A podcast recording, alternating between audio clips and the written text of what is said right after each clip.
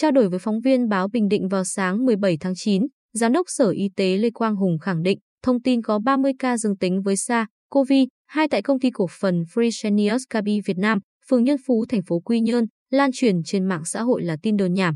Ông Hùng nói, công ty cổ phần Fresenius Kabi Việt Nam có một người lao động liên quan đến F0 đã được cách ly theo quy định. Trong thời gian cách ly, người này mới có kết quả PCR dương tính nên không có khả năng lây nhiễm tại công ty.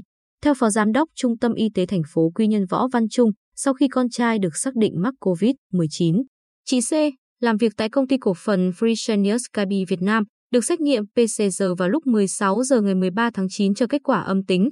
Chị C thực hiện cách ly theo quy định.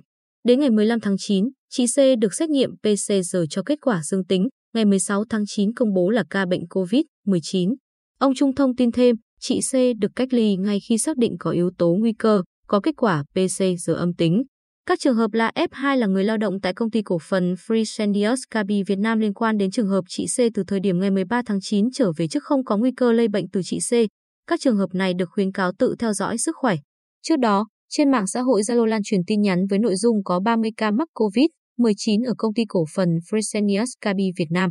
Thông tin này đã gây hoang mang trong người lao động của công ty nói riêng và người dân thành phố Quy Nhơn nói chung. Các cơ quan chức năng đang vào cuộc điều tra, xử lý sự việc.